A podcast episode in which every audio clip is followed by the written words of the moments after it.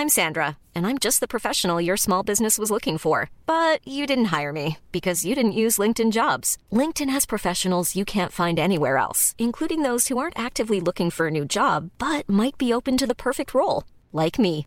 In a given month, over 70% of LinkedIn users don't visit other leading job sites. So if you're not looking on LinkedIn, you'll miss out on great candidates like Sandra. Start hiring professionals like a professional. Post your free job on linkedin.com/people today.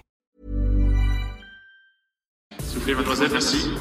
Avec les chips. Santé Mario Je crois que tout simplement, je l'ai fait voler en éclats et euh, j'ai explosé son jeu. You cannot be serious du numéro 1 mondial, l'espagnol Rafael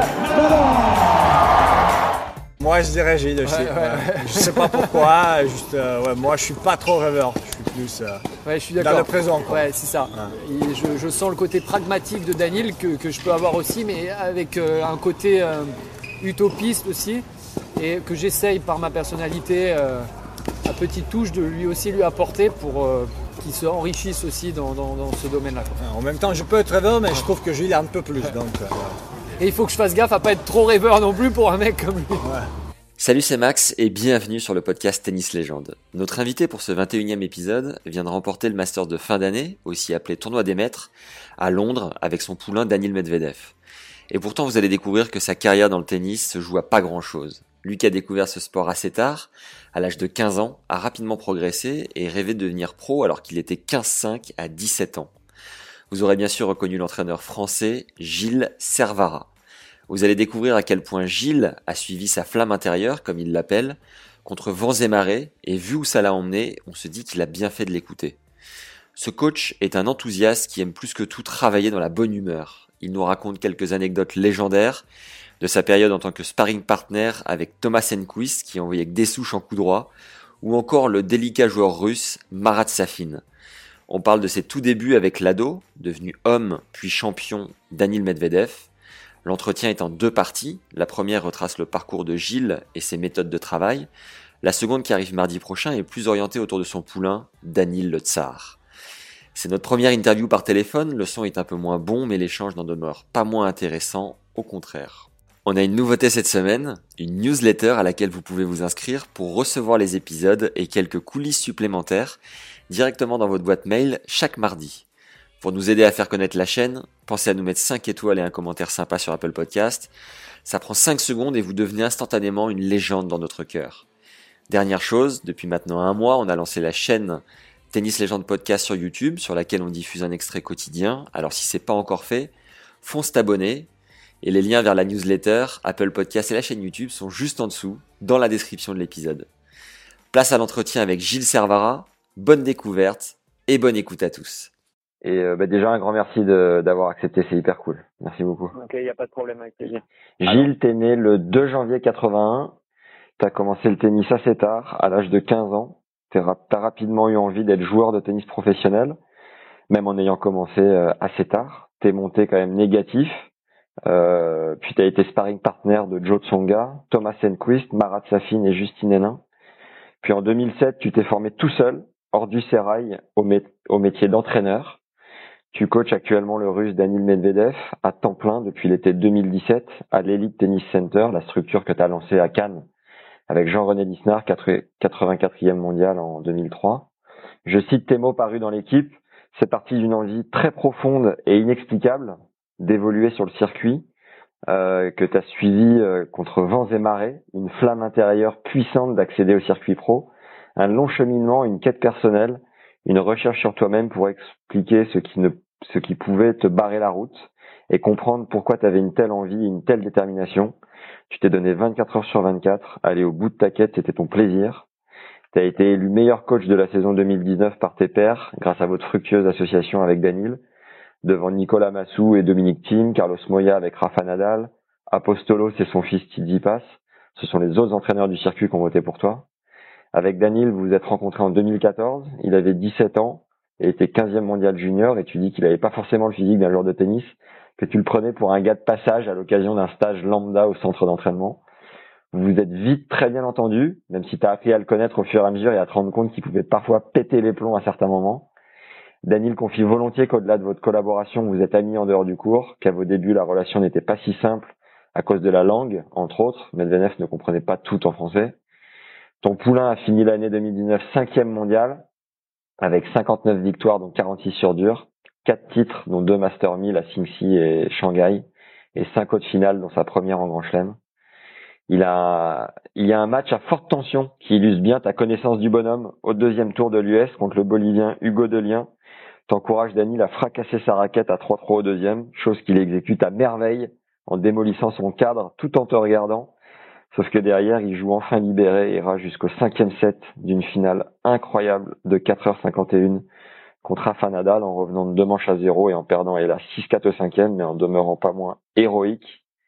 Une année très fructueuse à tout niveau, puisque ton poulain a empoché la bagatelle de 7 millions de dollars de prize money. Ce qui t'impressionne le plus chez Daniel, c'est son cerveau, qu'il transforme parfois en magie, en génie. Tu dis que ce qu'il vit et capte semble hors de portée de la majorité des joueurs de tennis. Tu dis également par ailleurs que ta méthode de travail est holistique, que ce soit mentale, cérébrale, physique, technologique. C'est essayer de prendre en compte toutes les pièces du puzzle pour les agencer au bon moment. Ton message grâce à ton parcours est clair, aller chercher ce que chacun a au fond de soi, peu importe les discours extérieurs à condition de travail et d'investissement, c'est nos limites. Est-ce qu'on doit ajouter quelque chose d'important à ta présentation, Gilles? Euh, écoute, euh, non, c'est bien, c'est bien, c'est bien dit. Euh, tu, tu me connais mieux que moi-même maintenant là, je pense. Ah oui, quand même. euh, non, non, non, non, c'est très très bien résumé, très bien synthétisé. Euh, donc j'ai absolument rien à rajouter. Bon bah merveilleux. Alors reprenons au départ. Euh, tu as commencé le tennis à 15 ans. Comment tu as commencé et qu'est-ce que tu as ressenti au départ, dès le départ? Écoute, euh, euh, donc comment j'ai commencé En fait, c'est venu parce que j'avais un, un, de mes amis euh, au, au, collège qui euh, qui jouait au tennis, euh, qui était euh, qui était dans les meilleurs français. Il s'appelait Pierre Capdeville. Ouais. Et qui m'a qui m'a qui m'a fait qui m'a fait commencer parce que lui joue au tennis. Okay. Simplement. Et donc, je me souviens parce que même lui, au départ, il me disait, ah, bah, tu feras un petit peu de compétition, etc. Et je me souviens dans ma tête que je me disais mais jamais je ferais de la compétition, c'est impossible. Ah euh, et, euh, et, naturellement c'est c'est c'est arrivé.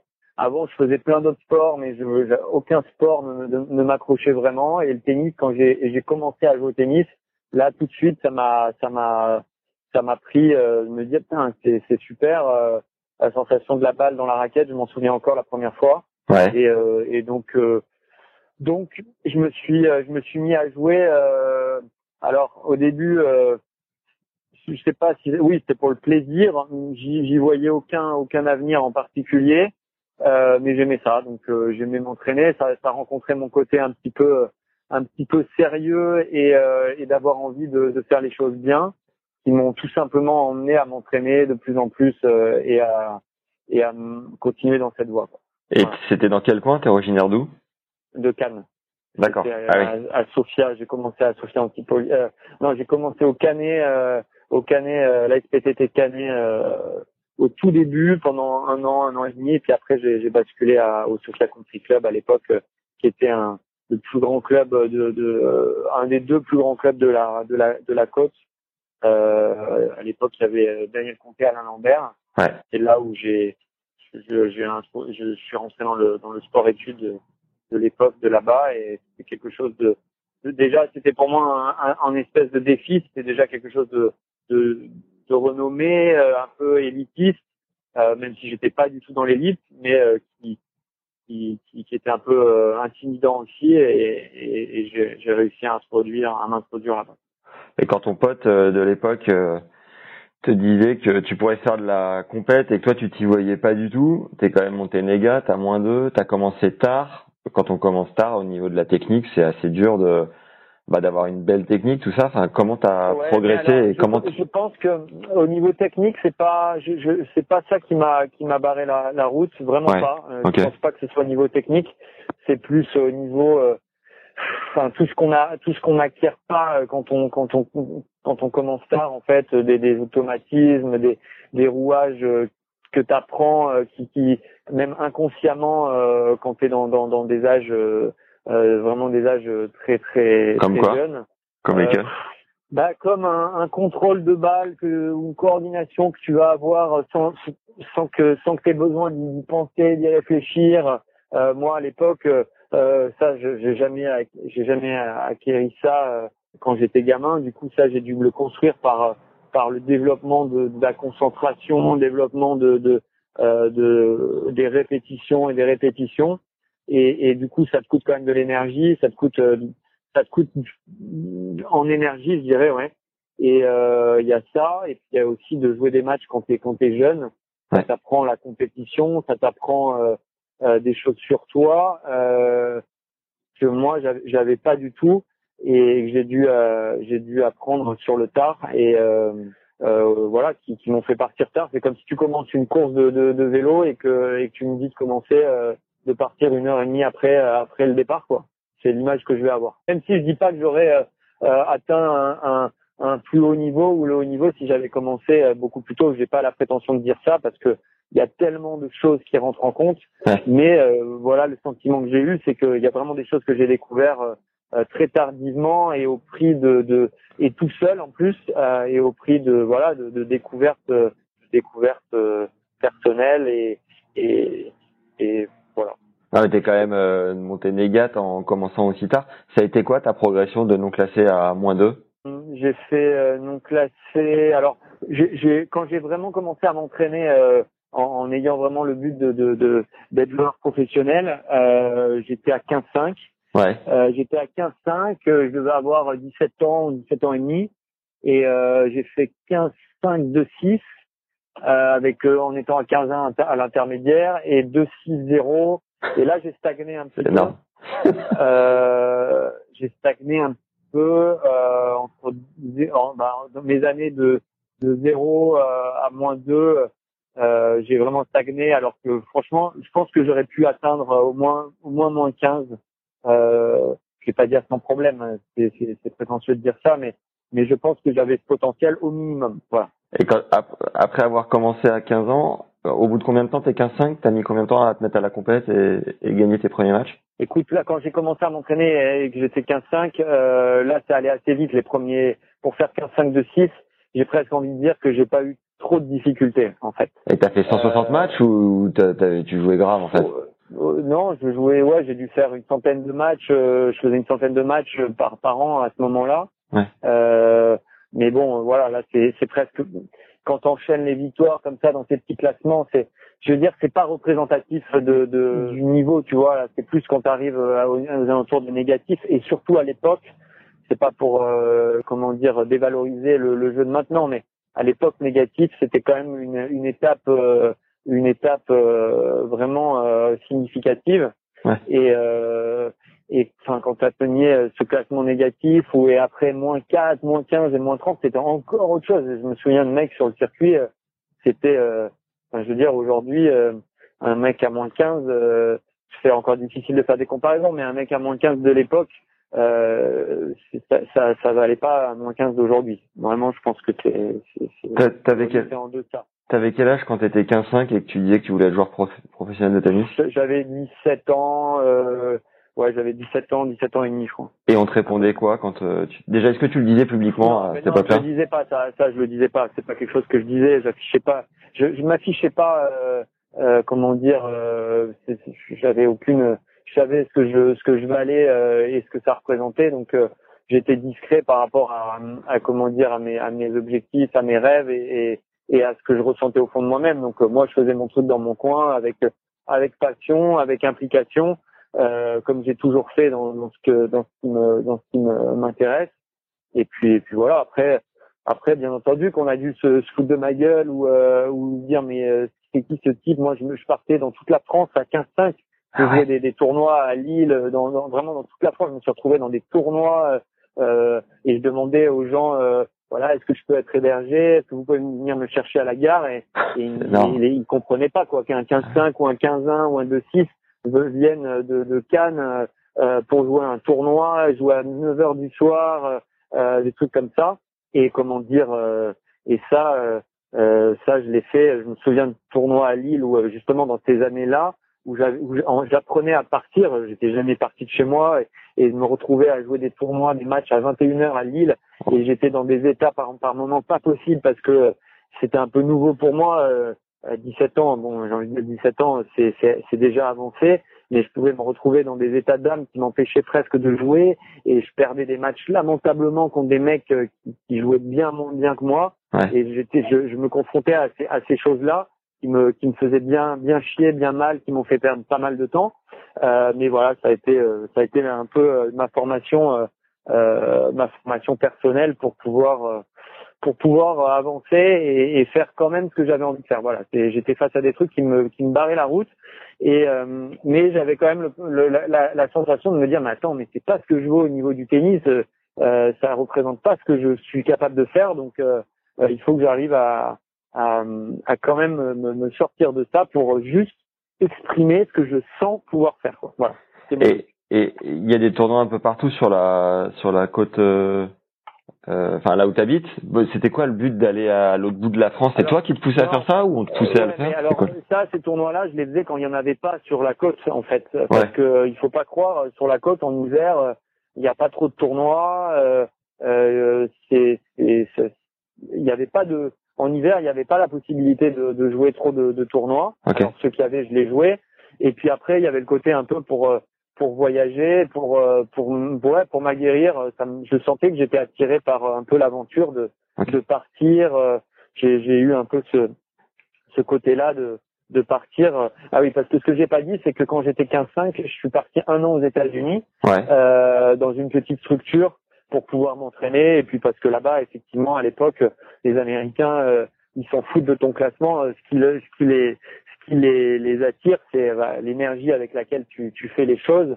Et euh, et il y a que ça qui compte. Donc euh, alors moi j'arrivais pas en me disant je, je m'affichais pas en disant encore une fois ouais je veux être joueur professionnel. C'est juste voilà j'ai envie de de faire ça j'ai envie de m'entraîner et j'ai de l'énergie à revendre et j'ai du sérieux à, à, à donner dans ce que je fais. Donc c'est ce que j'ai fait et, euh, et ce qui est marrant, c'est que euh, donc ça c'était en 98 et euh, donc dans une, une petite académie qui s'appelle en Floride à Miami, qui s'appelait Nunez Tennis Training. Et, euh, et 20 ans après, je me retrouve à, à repartir à Miami pour euh, le, le, le, le, tournoi, le Master 1000 de Miami avec Daniel, et que j'ai recontacté le, la personne qui, qui, qui était en, en, directeur du truc, et, et je lui dis voilà, je, je suis là pour le tournoi, je reviens.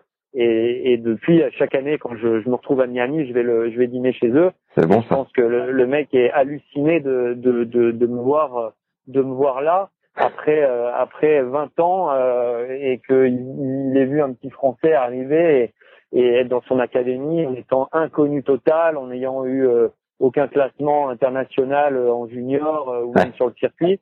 Et donc c'est assez, c'est assez drôle quand même. Ça devait coûter un bras ce, ce, camp-là. C'est tes parents qui te l'ont payé? Ouais, c'est c'est c'est ma mère qui me qui me enfin ouais, c'est mes c'est ma famille qui m'a qui m'avait financé. Alors à l'époque, je je sais plus combien c'était franchement, je sais plus. Euh, mais euh, mais voilà, je pense que après avoir euh, avoir euh, comment dire bravé les, les barrières qu'on qu'on m'avait mises parce que ma famille voulait pas au départ que je, je j'arrête les, les, études. Ouais. Euh, là, j'étais en terminale et du coup, j'avais dit que je faisais par correspondance, que je partirais euh, là-bas pour, pour, faire ça.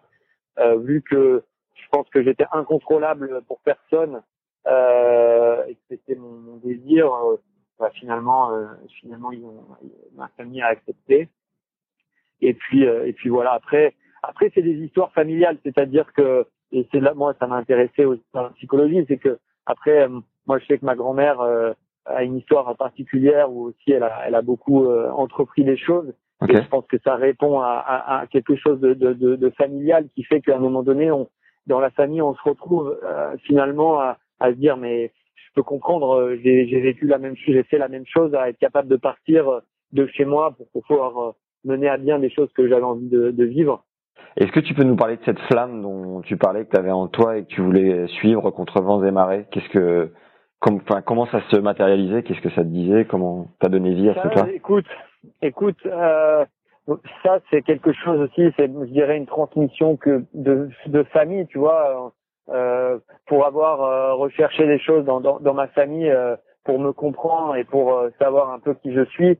ça ça vient pas de nulle part, tu vois. Euh, Je l'ai parce que parce que j'ai j'ai justement j'ai hérité de, de quelque chose euh, de, de, de, mes ascendants et euh, et tu voilà tu as ça au fond de toi et, c'est euh, c'est quelque chose qui, soit tu l'écoutes euh, et, tu et tu suis cette flamme là mais en essayant de la canaliser aussi parce que c'est quelque chose que j'ai eu et qui m'a qui m'a aussi joué des tours. Euh, donc j'ai j'ai dû travailler là-dessus pour pour pouvoir euh, en faire une force et pas euh, et pas un truc euh, complètement euh, Dans tous les sens, quoi. incontrôle, incontrôlable qui m'aurait euh, qui m'aurait euh, et qui a été incontrôlable à un moment donné. Euh, donc voilà, dans, dans cette force, il y a aussi des faits, il y a aussi des failles, et dans cette faille, il y a aussi des forces. Euh, voilà, donc euh, ça après c'est propre à chacun. Euh, et en tout cas, en tout cas, je j'ai j'ai- j'ai jamais, euh, j'ai toujours voulu euh, me servir de ça, et, et j'ai très vite compris que j'avais quelque chose qui me poussait à à, à comment dire euh, À même, dépasser, même les choses les plus fous euh, folles à, à, voilà à les, à les écouter et à me dépasser parce que parce que c'était mon, mon mon chemin quoi. C'était qui les mecs les plus forts que t'es battus euh, Des gars qui sont peut-être devenus pros par la suite euh, quand tu jouais encore? Euh, qui euh, là j'ai plus j'ai plus j'ai plus de souvenirs je sais que j'avais fait des bons matchs avec des balles de match sur des mecs qui, qui étaient montés euh, euh, des argentins euh, bon, ça ne dira rien euh, euh, deux coups euh, c'est des mecs qui, qui sont montés 300 200 euh, Ok. comme ça. Après c'est plus les joueurs français qui sont montés à moins 30 ou, ou première. Après c'était le, le circuit de l'époque qui était sympa. Je me souviens des, des Laurent Vigne et des Nico Grammar enfin, c'est pareil ça, ça peut faire rigoler certains certains joueurs pro mais bon voilà c'était en tout cas c'était moi c'était mon niveau euh, de, de rencontrer des mecs comme ça et que ce soit des des comment dire des des challenges tu vois. Donc euh, après chacun chacun a son niveau euh, maximal et et en tout cas voilà. En tout cas je sais que c'était des mecs qui jouaient qui jouaient bien à un niveau quand même respectable voilà. T'as joué des qualifs de futur un peu? Ouais, j'en ai joué, mais bon, euh, j'ai j'ai le sentiment que j'ai j'ai merdé de, ce- de ce côté-là. euh, j'ai pas, je, je, je me suis enlisé là-dedans et j'ai pas, euh, j'ai rien fait de, de, de significatif. quoi. C'est pas, c'est pas une, quelque chose dont on peut, dont on peut parler, euh, même si, euh, euh, même si je pense que j'avais le, le, le- la, la, possibilité de faire mieux que ce que j'ai fait, euh, ça n'a pas été le cas. voilà. Ta décision de devenir entraîneur euh, est venue d'où et comment s'est fait le, le processus quoi? Écoute, euh, quand j'ai décidé d'arrêter, donc ça c'était en 2007, 2006 ou 2007, je crois que c'était 2007 plutôt, ouais 2007. Euh, bah, il faut bien réfléchir à qu'est-ce que j'ai la possibilité de faire. Euh, et on m'avait proposé à l'époque, j'avais pas le BE, à l'époque c'était le BE, Ouais. j'avais pas de diplôme, Euh, donc j'avais déjà commencé mon tronc commun et euh, et j'avais euh, le choix de de- d'entraîner euh, dans mon club à Grasse euh, dans le tennis études ou bien d'entraîner une jeune fille euh, qui était de l'année de Ma- Mladenovic euh, qui était dans un peu qui était dans les cinq meilleurs qui s'appelait Josepha Adam. Et euh, parce qu'avec son frère je partais souvent au tournoi avec lui. Et du coup il me dit il m'avait proposé d'entraîner sa sa sœur donc de monter à Lille pour entraîner sa sœur. Et euh, donc j'avais le choix soit de rester là soit de partir. Et euh, et ça ça a été une décision euh, euh, ça a été la, la première décision importante au niveau de l'entraînement mais qui a été difficile parce qu'au départ je me disais qu'est-ce que je vais faire? Est-ce que je repars de, de galérer euh, euh, de partir de ne pas savoir euh, ce que je vais faire euh, que ça soit incertain etc ou bien de, de me dire bon voilà je me pose à côté de chez moi et puis euh, et puis euh, et puis je fais ça. Donc ça ça a vraiment pas été facile. Et puis euh, bon entre temps dans ces réflexions là j'ai passé le, le BE en candidat libre là en deux jours euh, en deux jours montre en main j'avais mon, mon, mon BE avec quand même pas mal de réussite mais mais bon c'est pas du hasard non plus parce que parce que tout ce qui concernait le- l'entraînement euh, tout tout ça j'ai validé tout tout ce que j'avais à valider je le je, c'est- je l'ai fait euh, facilement parce que je m'intéressais à l'entraînement parce que je me suis entraîné pendant une dizaine d'années avant de, de faire ça et que et que au-delà de de, de jouer, je, je, je m'intéressais à, à ça quoi. Voilà, l'entraînement ça a toujours été mon truc en fait. L'entraînement et la compétition, ça c'est devenu mon truc où où euh, même si j'ai pas réussi à être au très haut niveau euh, ou au haut niveau, euh, je- je- j'apprenais des choses, ça me ça me parlait quoi. Et euh, et où j'en ai fait quelque chose. Et là, donc j'ai décidé euh, parce que ben voilà, ma flamme m'a m'a m'a conduit à me dire bon, si je reste ici, je vais je vais mourir. Cette flamme, elle va s'éteindre et je vais et je vais me et, je vais, je vais me retrouver dans dans dans trois exactement dans trois ans, cinq ans, me dire mais qu'est-ce que j'ai fait là Parce que j'ai j'ai voulu euh, me poser, me poser, ça veut rien dire. Euh, donc donc je suis parti et puis j'ai entraîné cette cette jeune fille pendant un an et quelques mois. Euh, ça a été franchement, ça a été une bonne réussite et une bonne expérience. J'étais tout seul, je me démerdais, euh, je, je, faisais tout. Je faisais le physique, je faisais le mental, je faisais le tennis. Euh, et je, je, me formais en même temps sur la préparation physique, sur la préparation mentale. Donc euh, je, vraiment, je, j'ai appris tout seul sur sur le sur le tas.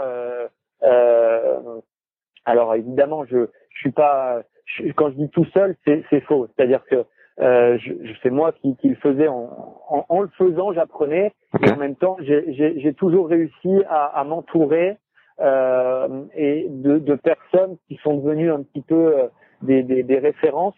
Euh, je pense que mon énergie, mon, mon, mon, mon ma curiosité et, et, et, je pense un peu mon intelligence aussi me, me, me faisait rencontrer des gens qui étaient qui transmettaient bien des choses en fait. C'était qui tes mentors euh, alors j'ai eu un, une première personne euh, au niveau de l'entraînement qui a été mon entraîneur qui s'appelait euh, Philippe Euh, ensuite j'ai eu un deuxième entraîneur qui était dans le karaté, dans les sports de combat, parce que j'ai été très branché aussi sport de combat. Ouais.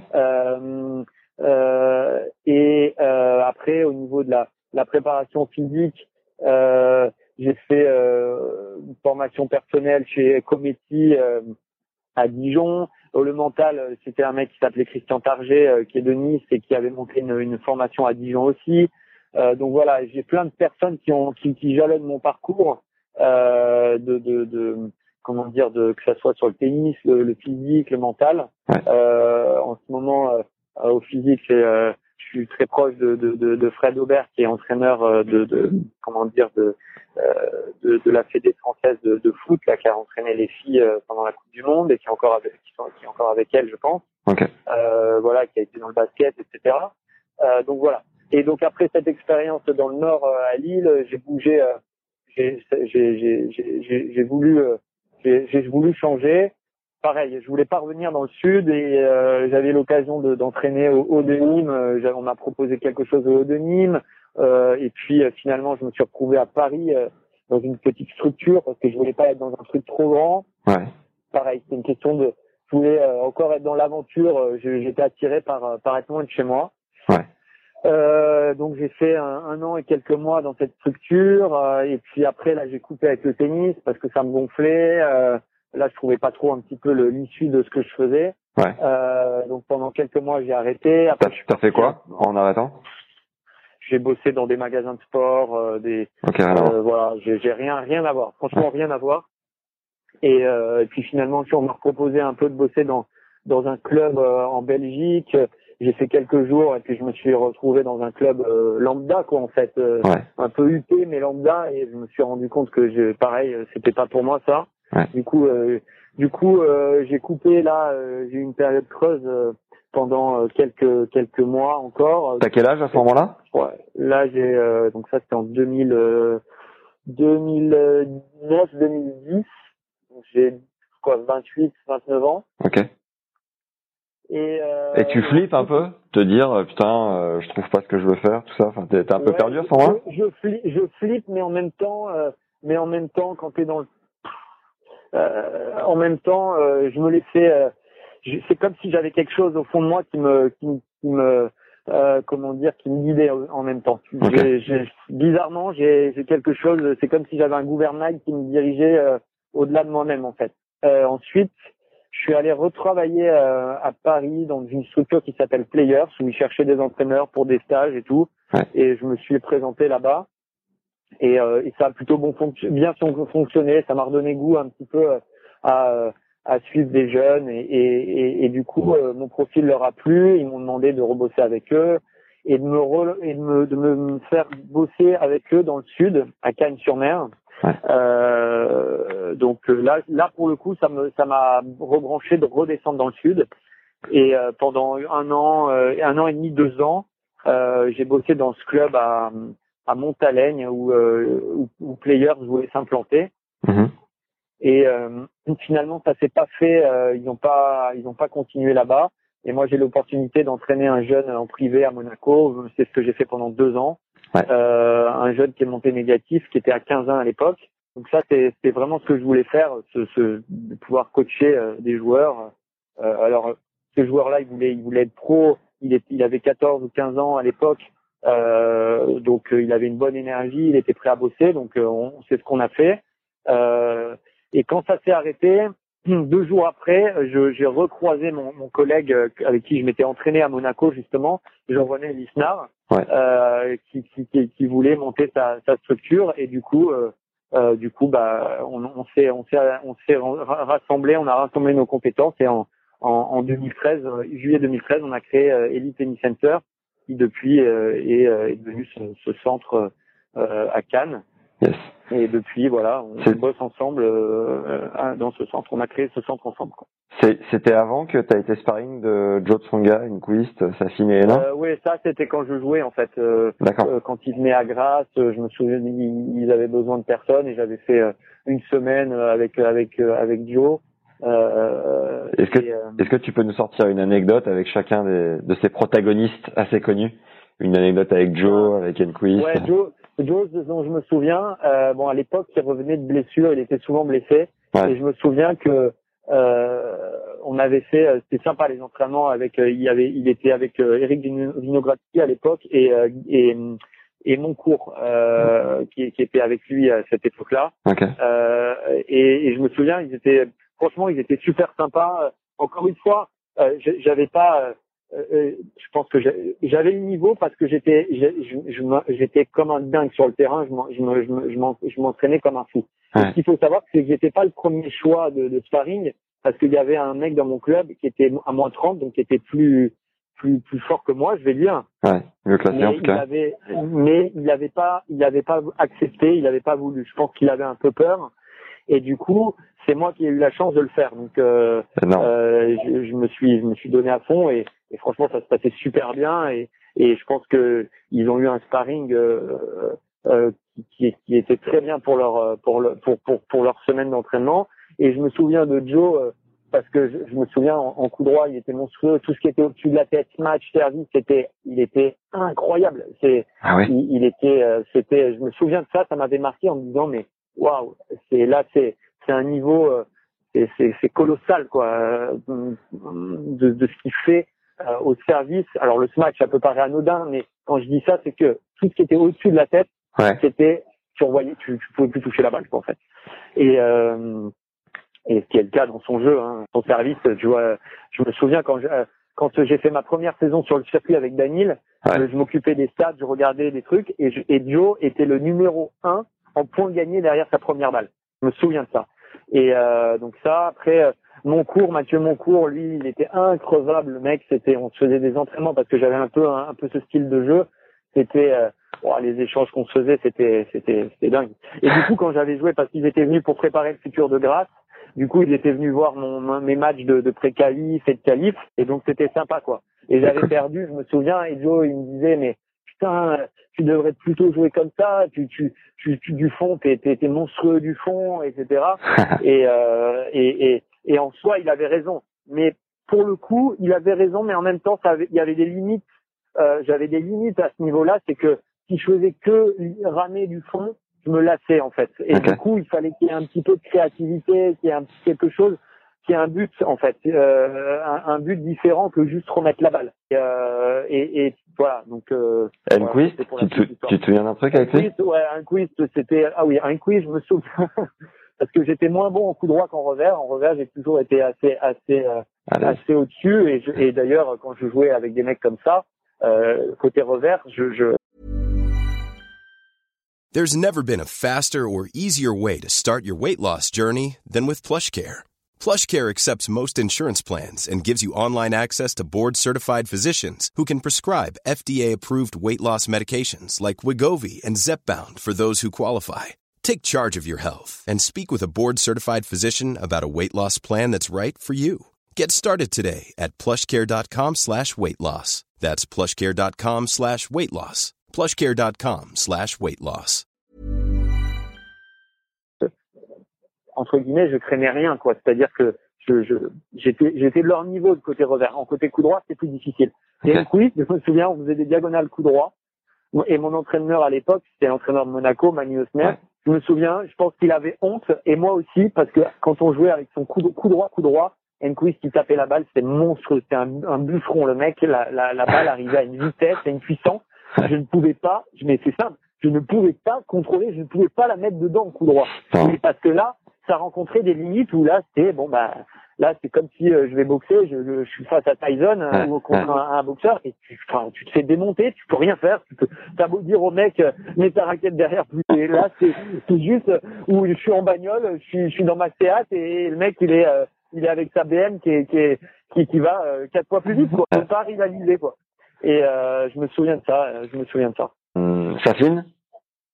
Safine. Alors, Safine, ce qui est drôle, c'est que j'ai j'ai fait, j'ai j'ai joué quelques fois avec lui. lui il était, euh, il était euh, une fois notamment, il revenait de soirée, euh, voilà, et donc il n'était pas très frais.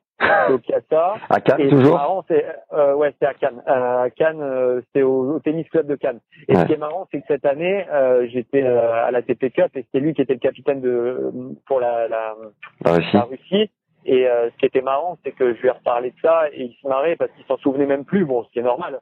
Ouais. Euh, il a vu tellement de monde dans sa vie que c'est pas ça qui l'a fait se souvenir. Mais ce qui était drôle, c'est que cette année, là, il était capitaine, mais il n'est pas entraîneur. Donc c'est moi presque qui lui, qui lui disait euh, quand il était sur le terrain comment parler aux joueurs, comment euh, bon. euh, faire des séances d'entraînement, comment. euh, et et c'était drôle parce qu'il était assez réceptif parce que je suis quelqu'un d'intelligent, euh, euh, Marat, et, euh, et que je pense qu'il qui, qui me respectait et qui compris, il sentait, euh, il sentait que, que ce que je racontais c'était pas de la merde Ouais. et que et qu'il fallait euh, écouter certaines choses. Donc euh, donc c'était très drôle et du coup on avait une une complicité euh, assez assez euh, assez simple et puis aussi parce qu'on est aussi de la même génération. euh, je crois que même que je suis plus âgé que lui euh, de quelques mois ou d'un an, donc euh, donc c'est un mec euh, quand même simple et, et sympa humainement donc euh, donc et, et déconneur donc et moi comme je suis aussi déconneur c'était euh, c'était marrant euh, sur la chaise d'arbitre sur la chaise parce que là quand pendant les matchs on était moi j'étais derrière lui Ouais. et ça m'a ça m'arrivait de de lui faire des blagues et de lui dire des trucs pendant des pendant le match ou pendant le changement de côté donc euh, donc euh, il pouvait pas répondre parce que sinon ça se voyait dans les caméras et des trucs comme ça donc c'était c'était assez drôle Et t'arrivais en contrôle, à contrôler en coup droit face à lui Parce que ça vient vite aussi, non? Euh, Safine, bah, là quand on jouait, ça c'était marrant parce que lui il avait plus joué et euh, il, pe- il pensait que j'allais pas pouvoir jouer contre lui, mais j'arrivais très bien à jouer contre lui, donc c'était c'était drôle. Et il y avait tous les Russes qui regardaient, genre euh, est-ce que est-ce que je vais arriver à résister, à, à rivaliser et- et- ou pas Et, et j'y arrivais, bon c'était c'était drôle. Et Justine Hénin, tu te souviens de quelque chose? Alors ça va pas être sympa pour elle, mais je le dis avec euh, avec euh, comment dire. Euh, avec euh, avec euh, Des pincettes. euh, sympathie, avec des pincettes et sympathie euh, Ouais. en rigolant, c'est que moi, quand je m'entraînais avec elle, je pense qu'on n'avait pas le fit tous les deux euh, Ah ouais parce que ouais, je- on n'avait pas le fit. J'avais l'impression que c'était jamais dans la bonne humeur en fait avec elle, alors que mon pote Benjamin Balleret euh, qui s'entraînait avec elle, lui, il, il me disait qu'elle déconnait, etc. Ouais. Et moi, avec moi, c'était tout le temps, euh, tout le temps un peu moribond en fait. Et alors que bon, c'est une fille sérieuse et moi je suis quelqu'un de sérieux, mais j'aime bien euh, tout en étant sérieux que ça qu'on qu'on rigole. Je vois moi quand je, je suis sur le terrain avec euh, Daniel ou, ou avec d'autres joueurs ou, ou moi quand je m'entraîne, quand je, je boxe, etc. Je suis dedans à fond Ouais. et il y a de l'enthousiasme, il y a de la bonne humeur, euh, même quand je suis je suis pas dans un dans un bon mood euh, ou j'ai des trucs qui peuvent me, me me tracasser, il y a toujours un moment donné où il y a une accroche, il y a une ouverture pour euh, pour euh, ouvrir et, et- et briser la glace. Mm. Avec elle, c'était impossible. Et du coup, je détestais m'entraîner avec elle parce que il y, avait pas ce ce truc. Et alors que Benjamin, il me disait putain, mais moi avec moi, euh, on rigole et tout. Et je lui disais bon bah écoute, euh, tout simplement, nos deux énergies, elles se rencontrent pas quoi. Et, et- c'est impossible. Et Ouais. ça, je l'ai vu avec avec des joueurs. Tu parfois tu euh, ça, ça fonctionne et avec d'autres euh, ça ça matche pas quoi tout simplement euh. donc euh, et voilà je pense qu'avec elle c'était le cas. C'était dans les, les personnes qui ont jalonné mon parcours j'ai cité quelques personnes et, euh, et j'aimerais aussi citer euh, Richard Ouvrard, lui aussi, c'est plus, c'est une personne qui m'a qui m'a accompagné, qui m'a formé aussi sur les techniques de, de, de coaching mental, je vais, je vais dire, et d'accompagnement des, des sportifs de haut niveau. Ouais. Euh, et puisque ça fait partie, c'est très présent dans, dans dans ma vision des choses euh, en tant qu'entraîneur. Et du coup, euh, c'est quelqu'un qui est important, euh, qui est important pour moi. C'est-à-dire, il t'a, il t'a transmis quoi dans les grandes lignes?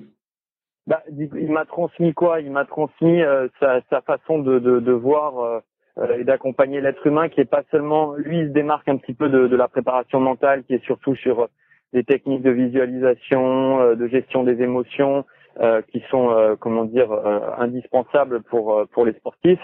Lui, il est plus dans le l'accompagnement de, je vais dire, de d'autres dimensions de, de, du sportif et de la personne. C'est difficile à décrire parce que bien sûr ça va avoir un, un, impact sur la sur les émotions, mais ça va plutôt consister à à permettre au sportif de d'utiliser les matériaux qu'il a en lui-même par rapport à qui il est et à, à évoluer, à, à bouger ces choses-là euh, à les transformer.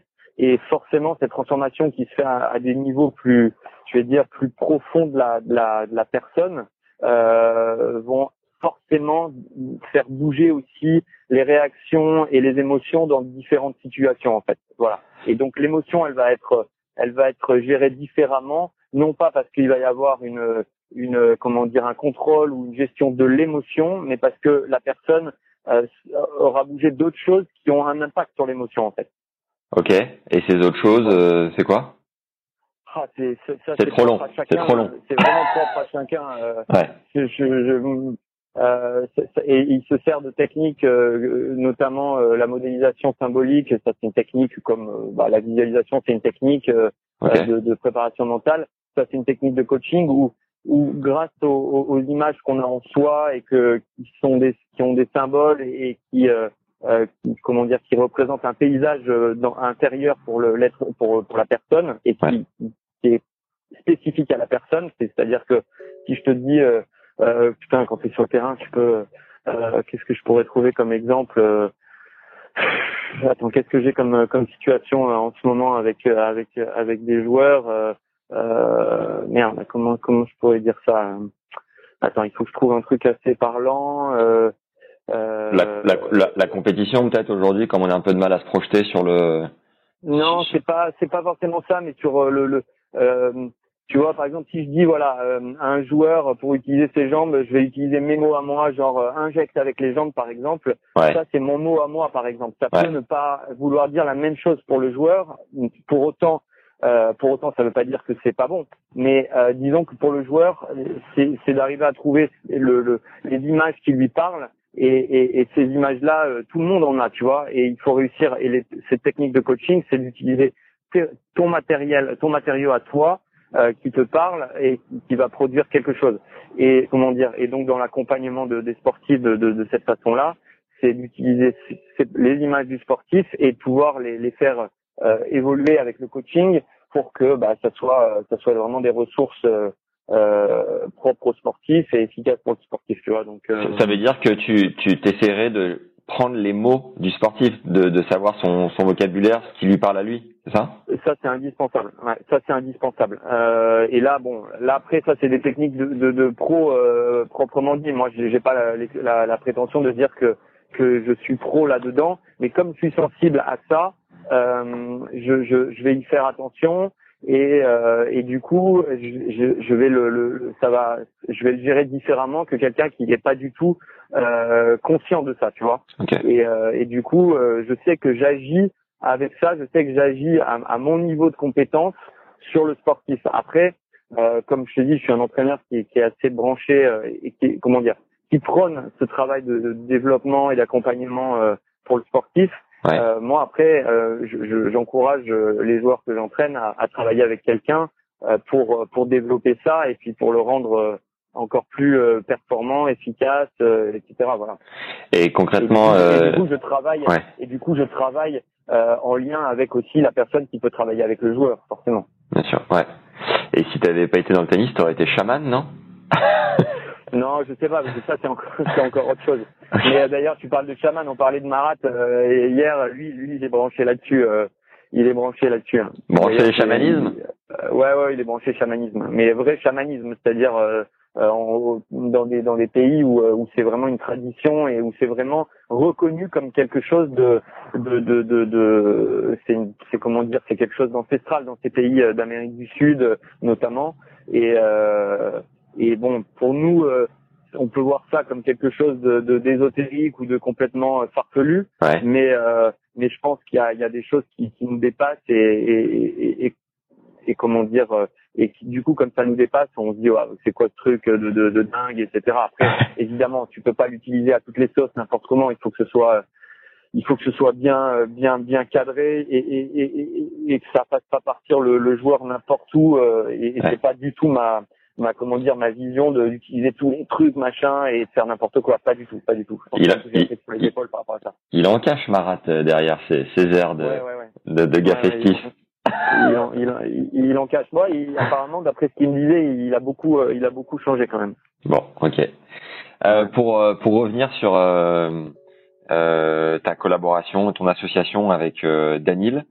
Donc vous avez commencé ensemble quand il était junior, c'est bien ça? Tu l'as pris, il était 30e 30e mondial junior, il me semble? Alors en fait, 15e? il est arrivé au centre en 2014. Il était non, il était dans les, les 15 premiers juniors, entre Ouais. 10 et 15. Je crois qu'il était 13. Ouais. Et euh, il se trouve que euh, à l'époque, euh, j'étais en, donc c'était 2014. On était vraiment au début du centre. Donc il y avait euh, JR, moi euh, et Julien Jean-Pierre qui venaient d'arriver au centre pour nous aider, pour travailler avec nous. Yes. Euh, donc on était peu d'entraîneurs et, ce, et cette semaine-là, quand Daniel est arrivé, je crois que j'étais le seul entraîneur au centre à gérer le centre.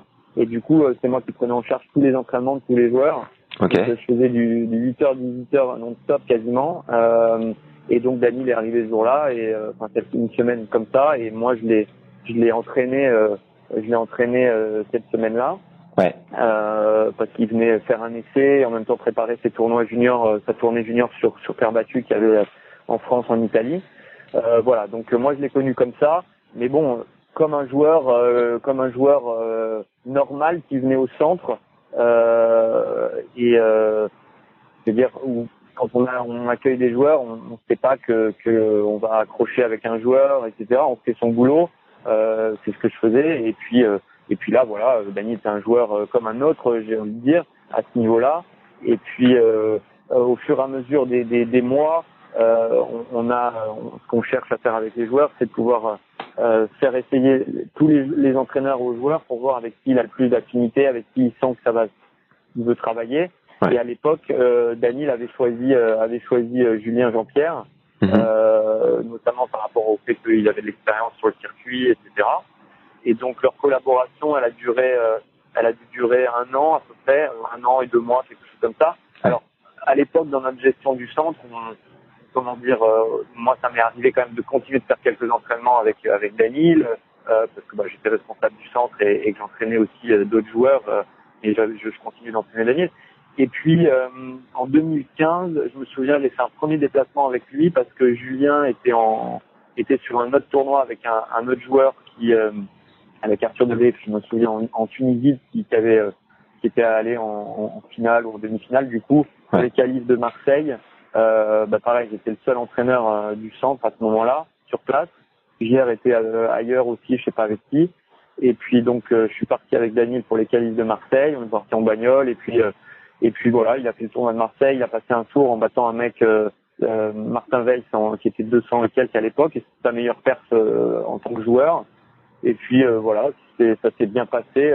C'était un tournoi, je veux dire, euh, c'était ponctuel. Voilà, moi j'étais, j'essayais d'être simplement le meilleur possible euh, sur la mission que, que j'avais. Euh, ça aurait été Daniel ou un autre joueur, ça aurait été la même chose. Euh, à la différence que c'était un tournoi ATP et que pour moi, je crois que c'était le premier tournoi ATP où j'accompagnais un joueur. Ok. Euh, voilà, donc ça c'était en 2015. Je crois pas que j'en ai fait d'autres avec lui en 2015. Ouais. Et en 2016, en 2016, là j'ai commencé, euh, je l'ai accompagné euh, sur euh, la tournée sur gazon. Euh, je me souviens l'avoir rejoint à, à c'est un challenger en, en Angleterre. Et pareil, il était toujours avec euh, Julien Jean-Pierre et toi, t'es intervenu ponctuellement? Alors là, il était plus avec Julien. Non, là il était, euh, on, c'était, déjà euh, euh, Julien n'était plus au centre à ce moment-là. Julien a arrêté à fin 2015. Donc, euh, donc, donc, attends que je dise pas de bêtises. Non, il était encore là, Julien. Donc c'est juste Daniel qui, qui souhaitait. attends, je me remémore. Non, je pense qu'il était encore, il bossait encore avec Julien, mais on tournait un peu plus. Voilà, on, on mixait un peu plus Julien, moi, et parfois JR aussi. Et euh, là, il se trouve que c'était c'était prévu que ce soit moi euh, par rapport euh, au dispo de de, de, de, Julien ou de ou d'hier, que ce soit moi qui, qui l'accompagne sur ces tournois-là. Ouais. Et puis donc je me souviens d'une tournée de, de et on était parti pour lui il avait déjà commencé avant il je sais plus quel tournoi il avait fait, on s'était rejoint en Angleterre. Euh, et donc Ilkley et les qualifs de Wimbledon, donc en gros ça avait fait trois semaines ou voire ouais trois semaines de, de, de déplacement avec lui. Mm et donc là, c'était une période un peu, c'était plus long, donc euh, forcément tu tu euh, tu rentres un peu plus dans le dans le monde du joueur euh, et euh, et je me souviens que bah, ça s'était encore une fois très bien passé, même si c'était pas du tout facile parce que euh, Daniel est, quelqu'un qui, surtout à l'époque, on n'avait rien créé, donc au niveau au niveau connaissance de chacun, euh, c'était pas évident. Je me souviens des, des briefings ou des débriefings avant match. par moment, bah, tu vois, dans l'accompagnement du joueur, je sentais que c'était pas quelqu'un qui, qui, parle beaucoup, tu vois. Donc euh, euh, limite, si moi je faisais un monologue, ça durait euh, 20 secondes, quoi, euh, de ce que j'avais à lui dire, etc. Et j'avais l'impression que, que putain, en fait, je parle, mais euh, si je parlais pas, ça serait la même chose. Et du coup, je me disais, en fait, ça sert presque. Je me disais, ça sert à rien ou ça me sert à moi de dire ça. Mais pour le joueur, c'est pas son mode de, de communication, tu vois. Je, moi, je, je sentais ça. Je me disais donc, et donc, au fur et à mesure des, des, des, des briefings d'avant-match ou d'avant-entraînement, j'essayais de, de, de, de, peaufiner mon, mon, ma façon de communiquer avec lui pour pouvoir le, pour sentir que, ok, là, ce que je, ce que je suis en train de faire dans ce moment-là, ça lui sert. Et du coup, euh, du coup, bah, mais le fait de, de m'être formé au niveau du, du coaching euh, avec euh, les personnes que j'ai citées, ça m'a aidé à, à comment dire, à développer, à rendre le l'échange un peu plus, un peu plus riche ouais. euh, pour pour le joueur en fait. Et à la place et, euh, à la place du monologue, c'était quoi la technique pour rentrer dans son schéma de communication C'était de questionner en fait. C'était de questionner parce que c'est lui qui avait l'info en fait. C'est lui qui avait l'info. Et, euh, et moi, je voulais le diriger quand même. Enfin, le diriger, c'est pas le bon mot, mais je voulais le guider pour, à la limite, euh, avoir des infos. Moi, je voulais avoir des infos okay. pour que éventuellement je puisse rebondir et, et, et, partager mon, ma, comment dire, ma, ma vision, mon, mon, mon sentiment, sans, sans dire que j'avais la, la science infuse et que j'avais raison, mais juste pour pouvoir euh, avoir un échange. En plus, ce qui n'était pas évident à l'époque, c'est que je savais très bien, et je pense que les joueurs savaient très bien que j'avais, je, j'étais pas arrivé à un niveau, euh, à un haut niveau. Du coup, il faut que tu gagnes ta crédibilité, tu vois. Et donc, ouais quand tu es dans ma position, euh, dans ma position, euh, gagner la crédibilité, c'est pas dire il faut faire ci, il faut faire ça, c'est ça, c'est ci. Parce que le mec, euh, il peut te dire, mais attends, euh, ok, euh, très bien, mais c'est gentil, mais ok, s'il fallait faire tout ça comme ça, comment ça se fait que toi, t'es pas arrivé à, à tel niveau, tu vois, par exemple? Et, et, et, et j'avais ça dans ma tête. Peut-être à tort, peut-être à tort, mais du coup, j'avais ça et, je, et à certains moments, je pouvais ne pas me sentir légitime de, de donner un truc, une vérité qui finalement n'appartenait qu'à moi. Et euh, donc j'ai essayé de trouver plus de subtilité euh, pour pouvoir euh, pour pouvoir euh, coacher les, les, les mecs en fait. C'est comme ça que j'ai fonctionné. Euh, je dis pas que ça a été euh, facile. Euh, je dis pas que que comment dire c'était efficace. En tout cas, je pense que ça ça a participé à à une bonne accroche avec Daniel ouais. et, euh, et avec les autres joueurs aussi parce que finalement euh, c'est ce que je c'est ce que j'ai fait avec d'autres joueurs euh, du centre à l'époque et j'ai toujours eu des bonnes relations et plutôt des bons résultats avec euh, avec les joueurs que que j'entraînais et euh, et je pense que ça ça y participé et du coup Daniel avait franchement a fait une bonne bonne tournée sur gazon alors pas que grâce à ça hein, je veux dire comme je dis j'ai un peu un mot qui me vient c'est s'il n'a pas le potentiel de réussite ouais. il peut pas le faire Ouais. donc, euh, mais à l'époque, il était sorti des qualifs, il avait fait euh, deuxième tour à UK dans le Challenger, c'était un super résultat, c'était un, des plus gros challengers du, du circuit. Euh, et euh, il perd sur Ryan Harrison, je me souviens. Ah bah c'est Ryan Harrison, il perd en peut-être troisième tour ou en quart, je sais plus. il perd en 3-7 et je me souviens, je me barre du, du match parce qu'il pète un câble. euh, Ah oui, euh, déjà à l'époque, euh, tu, tu pratiquais le, 37. tu penses Ouais, ouais, ouais, ouais. Je, je pratiquais ça en fait au moment c'est- c'est c'est au moment où tu es dans l'impasse et où tu sens que tu peux plus rien faire. Enfin, tu peux plus rien faire. Si tentais que tu puisses faire quelque chose, mais où tu te dis, là, je suis en train de regarder un truc qui a pas de, qui a pas d'issue en fait. Donc, soit tu de juste être là dans les tribunes euh, à attendre que ça, ça, ça se termine euh, lamentablement, soit entre guillemets, c'était plus pour dire, écoute, ce que je vois là, moi, je suis pas d'accord. Là, je peux rien faire dans les tribunes. C'est pas moi qui tiens la raquette et je peux pas parler euh, ou pas beaucoup. Donc, moi, je veux pas cautionner ça. Euh, je me casse. Voilà. Euh, et c'est mon choix. Et j'ai le droit et c'est mon choix.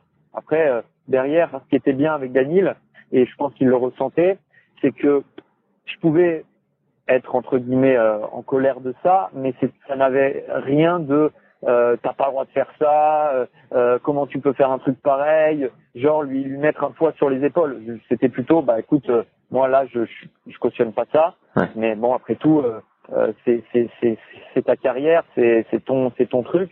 Euh, même si là je suis là en tant qu'entraîneur, euh, je, encore une fois j'ai pas la la prétention de dire tu me fais ça à moi quoi, tu vois. Et euh, je pense que parfois euh, ce qu'on peut, je peux ressentir chez certains entraîneurs, c'est genre tu me fais ça à moi, euh, euh, euh, je viens pour t'accompagner, tu me fais ça. Et j'ai jamais eu cette, euh, cette façon de voir les choses. Donc euh, après, ça se terminait après des briefings de match. On se disait ce qu'on avait à se dire, c'était c'était paisible. Et puis et puis et puis voilà, c'était terminé. Une fois que c'était dit, c'était parlé, tout de suite après, c'était c'était on était ok bah allez maintenant qu'est-ce qui qu'est-ce qui suit? Euh, voilà et puis euh, après donc il y avait le tournoi les qualifs de Wimbledon et euh, où il a fait dernier tour des qualifs euh, il perd sur le, le Marcus Willis euh, à l'époque euh, qui, qui, qui avait joué, qui avait battu il me semble il avait battu Berdych au non non non non non, une connerie. Il bat Berankis au premier tour pour jouer Federer derrière euh, Willis. Et je me souviens quand Daniel perd putain on était défait parce que il y avait la, la, la possibilité de, de, de pouvoir euh, rapidement euh, jouer Federer, même s'il fallait battre Berankis, mais je pense que que, que Daniel avait les armes sur le gazon pour pour battre un, un joueur comme ça. Donc c'était c'était c'était c'était pas facile, je me souviens, c'était pas facile à, à vivre.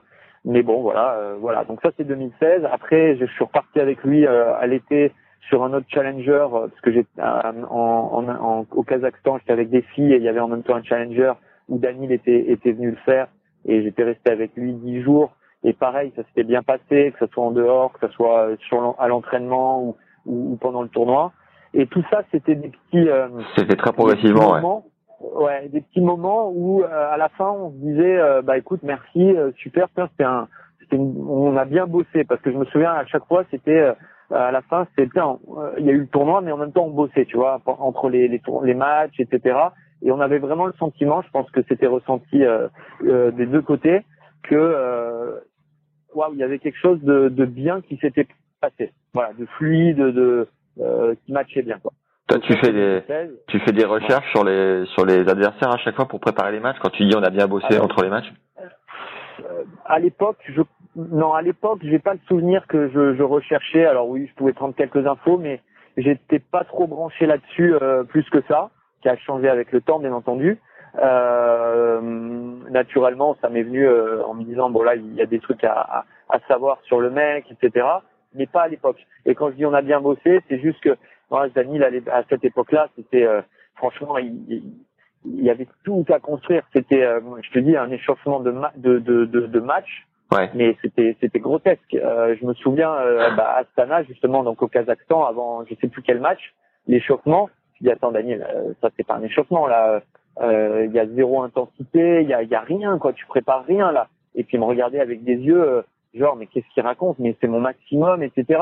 Et, et en plus il avait peur que si euh, il n'en mettait plus, il allait se fatiguer, ce qui était pas faux non plus parce que physiquement il n'était pas non plus, euh, c'est pas ce qu'il est devenu maintenant avec le travail qu'on a qu'on a fourni. Donc en même temps, je peux comprendre que euh, c'était, euh, mais attends, mais si je monte un peu plus dans les tours là, je vais je vais être cramé. Euh, donc il fallait aussi entendre ça. Mais bon, donc je, je l'entendais pour lui faire comprendre que, ok, je respecte voilà ce que tu dis, et en même temps, il va, il faut rajouter un peu plus quoi. Et je, me souviens sur cet entraînement-là, je lui avais dit mais, mais vas-y, mais mets en plus, et en plus je m'en fous si tu me la mets dans le mur la balle. Euh, je, je veux voir autre chose, je veux sentir une autre présence, une autre énergie. Et je me souviens parce qu'il l'avait fait, et ça s'était très bien passé. Il avait vu que bah ça pouvait bien se passer, il pouvait euh, en mettre plus sans, sans rater et sans qu'il se crame non plus. Ouais. Et, euh, et donc euh, donc euh, donc voilà. Et aujourd'hui, aujourd'hui, aujourd'hui, il s'échauffe grave, du coup, il est, c'est le jour et la nuit. Aujourd'hui, il y a, il y a un vrai, une vraie conscience de, de, de l'échauffement, euh, de, de, de, de, de, de, de tous ces éléments-là. Et, et c'est allé encore crescendo parce qu'entre 2016 et 2017, il y a eu encore. euh, Là, j'ai commencé à l'accompagner bien plus en 2017, dès le début de l'année d'ailleurs. euh, on est parti euh, en Inde euh, sur le premier tournoi où il fait finale à Chennai, son premier première finale d'ATP. Euh, et et il y avait euh, il y avait tout ça et puis c'était vraiment des découvertes au fur et à mesure parce qu'il était très jeune. Je me souviens d'un match où euh, il, gagne euh, il gagne euh, contre un euh, Ko- Kovalev hein, ou Kovalik Kovalik et où euh, l'échauffement d'avant match il est nul, il en met pas une dans le terrain et et où ça pouvait prendre des proportions importantes pour lui de dire mais attends j'en ai pas foutu une, je joue mal, je ne suis pas en forme aujourd'hui, etc. Et où ce match-là il avait très bien joué et où à la fin il me dit putain en fait je pensais pas que je pouvais faire un échauffement de merde. Et euh, pas parce qu'il s'était pas donné mais qu'il sentait pas ce qu'il faisait. Et ça arrive. Et que finalement derrière il pouvait quand même bien jouer tu vois. Donc tout ça c'est des prises de conscience. Tout ça c'est c'est un cheminement que moi euh, en tant qu'entraîneur et c'est mon boulot c'est de pouvoir accompagner ça et me servir de tous ces éléments là pour pouvoir euh, faire euh, euh, cheminer et développer le le le, le, le joueur et euh, et donc 2017 là j'étais encore en, en binôme là pour le coup Julien Jean-Pierre était plus là Ok. Et c'était JR et, JR et moi qui, qui faisions, euh, qui nous partagions les, les semaines avec euh, avec Daniel. Et, euh, et donc au fur et à mesure, je, je- j'accompagnais de plus en plus Daniel. Euh, voilà, 2017, euh, ça n'a pas été une année facile, mais ça a été une année vraiment constructive. Encore une fois, dans notre relation, dans le travail que que moi, je, je le, la vision du travail que, que j'ai et que je lui apportais, tout en tenant compte de de, de, de Daniel, de lui-même, de ce qu'il pouvait donner, de, de là où il pouvait aller, etc. Ouais. Et euh, je me souviens un point, un point, un, un mo- des moments clés de, de cette saison, ça a été, euh, euh, euh, ça a été Roland, euh, Roland Garros euh, cette année où il perd sur Bondy, mais où avant il n'a pas de préparation sur terre parce qu'il revient de blessure, euh, et parce qu'il était très fragile physiquement, et euh, et où là, euh, euh, bon, il perd au premier tour, mais tout ce qui se passe avant et après sur le terrain, à l'entraînement, c'est plutôt de qualité euh, parce qu'il est vraiment, il est vraiment à, à fond dans ce qu'il fait. Euh, et moi, ça, je pense que j'ai su le reconnaître et, et- et lui donner confiance par rapport à ça. Euh, ensuite, la saison sur gazon est arrivée et, euh, et là, il fait, il fait des bons résultats. Il fait, euh, alors, Gameboy, j'étais pas avec lui, mais il fait, il fait qualifier de quart, il me semble. Ensuite, au Queens, euh, il fait, aussi- il fait quart. euh, là, j'étais pas avec lui, c'est JR qui était avec lui au Queens. Et moi, je le rejoins à Eastbourne où il fait demi-finale et à Wim, euh, il bat Vavrinka. Euh, donc euh, voilà, ça c'était autant de moments, euh, de, de bons moments euh, de résultats. Ouais. Et puis après, il y a la saison sur, sur l'été sur euh, aux États-Unis où, euh, où là c'est catastrophique, ils gagnent pas un match euh, ou un match peut-être, je, je me souviens pas, mais où ça a continué d'être dans la construction de euh, du travail et de son développement euh, parce que euh, parce que on- même malgré les défaites du, au premier tour, euh, qui est pas forcément facile à gérer, euh, on faisait on faisait du bon boulot. Franchement, on travaillait bien. Ouais. Euh, et, euh, et même si lui, il était jeune et pas professionnel, je me souviens quand on était rentré de, de, de Montréal pour euh, connecter avec Cincinnati, euh, on était en bagnole et, et je me souviens, je lui dis, écoute Daniel, pour moi, là, je, on faisait le débriefing euh, dans la bagnole et euh, euh, parce que nous, on a, on a cette façon de faire, elle est, euh, comment dire, elle est pas forcément, euh, comment dire, euh,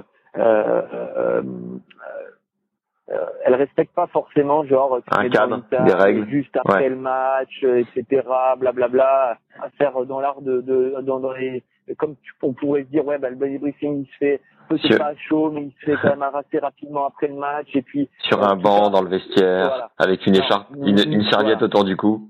voilà non nous nous on fait pas comme ça c'est vraiment euh, euh, alors évidemment si j'ai quelque chose à dire euh, et que je pense que c'est maintenant qu'il faut le dire je vais lui dire mais c'est plus souple on est beaucoup plus souple euh, et donc euh, on fait ça dans la bagnole peut-être le lendemain et euh, ou le surlendemain je sais même plus euh, alors je dis pas qu'il faut faire ça trois semaines après parce que tu as perdu les infos etc mais bon bref Et puis là, il me, je lui dis, tu sais, Dani, là, pour moi, je vois plein de trucs où c'est pas assez, c'est pas assez pro, c'est pas assez ci, c'est pas assez ça. Euh, et il me répond, il me répond, euh, oui, mais Gilles, tu comprends, euh, moi, je sens pas que je suis, euh, que j'ai la, j'ai une passion comme, euh, comme ton pote Karen Kachanov, ouais. qui lui, il est capable de s'entraîner 10 heures par jour, machin, comme ça. Je fais, je fais, moi, j'ai deux choses à dire par rapport à ce que tu dis. Je lui dis, la première, c'est que un, aujourd'hui, pour moi, tu es trop jeune pour, pour ce que ce que ah c'est mieux là. c'est mieux c'est mieux au niveau du son. Je sais pas si tu as changé un truc. je, je, je t'entends pour je t'entends mieux aussi mais je sais pas pourquoi. J'ai j'ai pas bougé. Ok. Bon, en tout cas c'est top. Voilà. Et donc euh, donc je lui dis pour moi là tu es trop jeune pour aujourd'hui être avoir des certitudes là-dessus.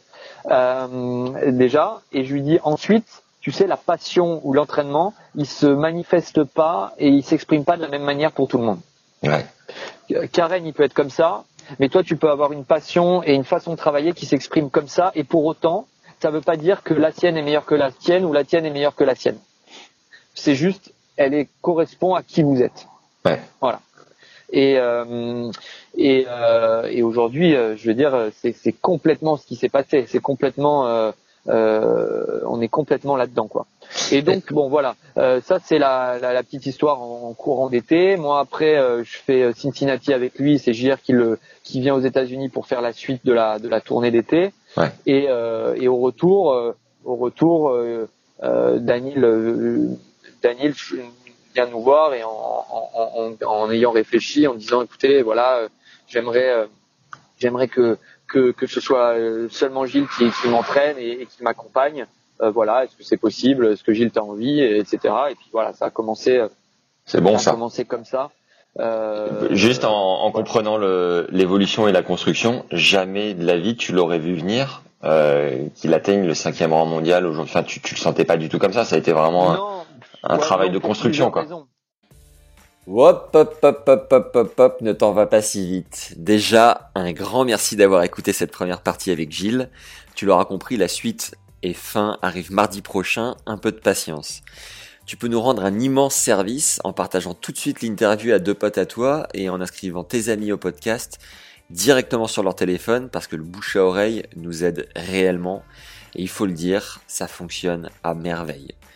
Si tu veux être une légende dans notre cœur et nous permettre d'avoir des invités de renom, il suffit de nous mettre 5 étoiles sur Apple Podcast et de sortir tes plus belles rimes pour nous laisser un commentaire sympa. Immense merci à Billy, Apo, Anto, Ferry et Pierre pour vos mots qui nous vont droit au cœur cette semaine. La palme est à partager entre Anto et Apo, puisque leurs messages sont juste au-dessus du game. Anto nous écrit aussi agréable à écouter que regarder un match à Roland. Max nous immerse dans le vrai monde du tennis, passionné et passionnant. Et Apo régale en nous disant hyper sympa de nous ouvrir les portes du monde pro, très enrichissant également sur le dépassement de soi, le vécu des échecs, la puissance du travail. Mille merci à vous. Un big merci également à Constance de nous soutenir sur Tipeee depuis cette semaine, parce qu'avec Johan, le fondateur de Tennis Légende, on a mis en place un compte si tu veux nous aider entre la préparation, le tournage, le montage et la diffusion. Chaque épisode représente environ 10 heures de travail. Tu peux nous encourager donc à tout donner chaque semaine à hauteur de 2 euros, soit un café par mois, ou plus si le cœur t'en dit. Le lien pour y accéder est dans la description juste en dessous de l'épisode. Pour finir, si t'es pas au courant, on fait des t-shirts légendaires que tu peux trouver sur notre boutique en ligne. Tous les liens donc sont à retrouver juste en dessous en description, tu l'auras bien compris. Voilà, c'est tout pour cette semaine. Prenez soin de vous et à très vite. Ciao.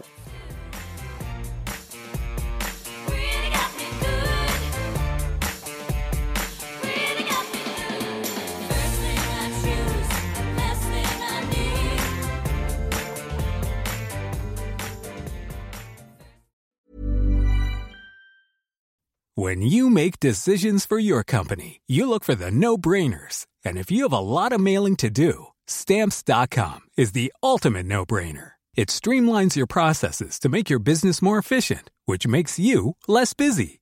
Mail checks, invoices, legal documents, and everything you need to keep your business running with stamps.com. Seamlessly connect with every major marketplace and shopping cart. Schedule package pickups and see your cheapest and fastest shipping options from different carriers. With rates up to 89% off USPS and UPS rates. And with the Stamps.com mobile app, you can take care of mailing and shipping wherever you are. Make the same no-brainer decision as over 1 million other businesses with stamps.com. Sign up with code program for a 4-week trial plus free postage and a free digital scale. No long-term commitments or contracts. That's stamps.com. Code program.